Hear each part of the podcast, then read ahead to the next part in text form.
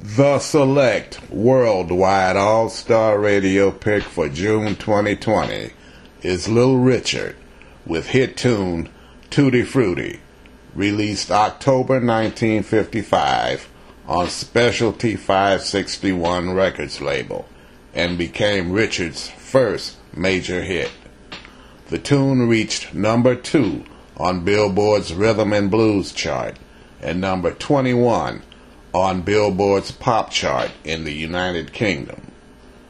Little Richard died on May 9, 2020, at 87 years old from bone cancer. May he rest in peace.